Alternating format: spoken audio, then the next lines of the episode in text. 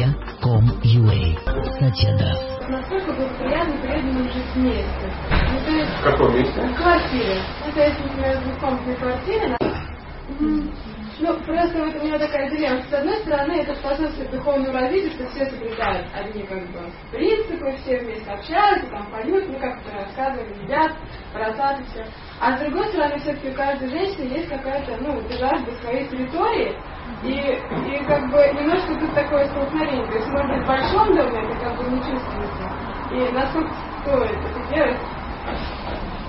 А, ну что, речь идет о том, тебя, как тебе скажу, так ты пойдешь сделаешь? Ну. Задумайся. Если ты, ну, условно, давай, давай так да? Ничего, что мы так тыкаем друг другу, да? По-английски. Как Бог. Как... А если а, э, ты живешь в квартире с другими матаджами, я смею предположить,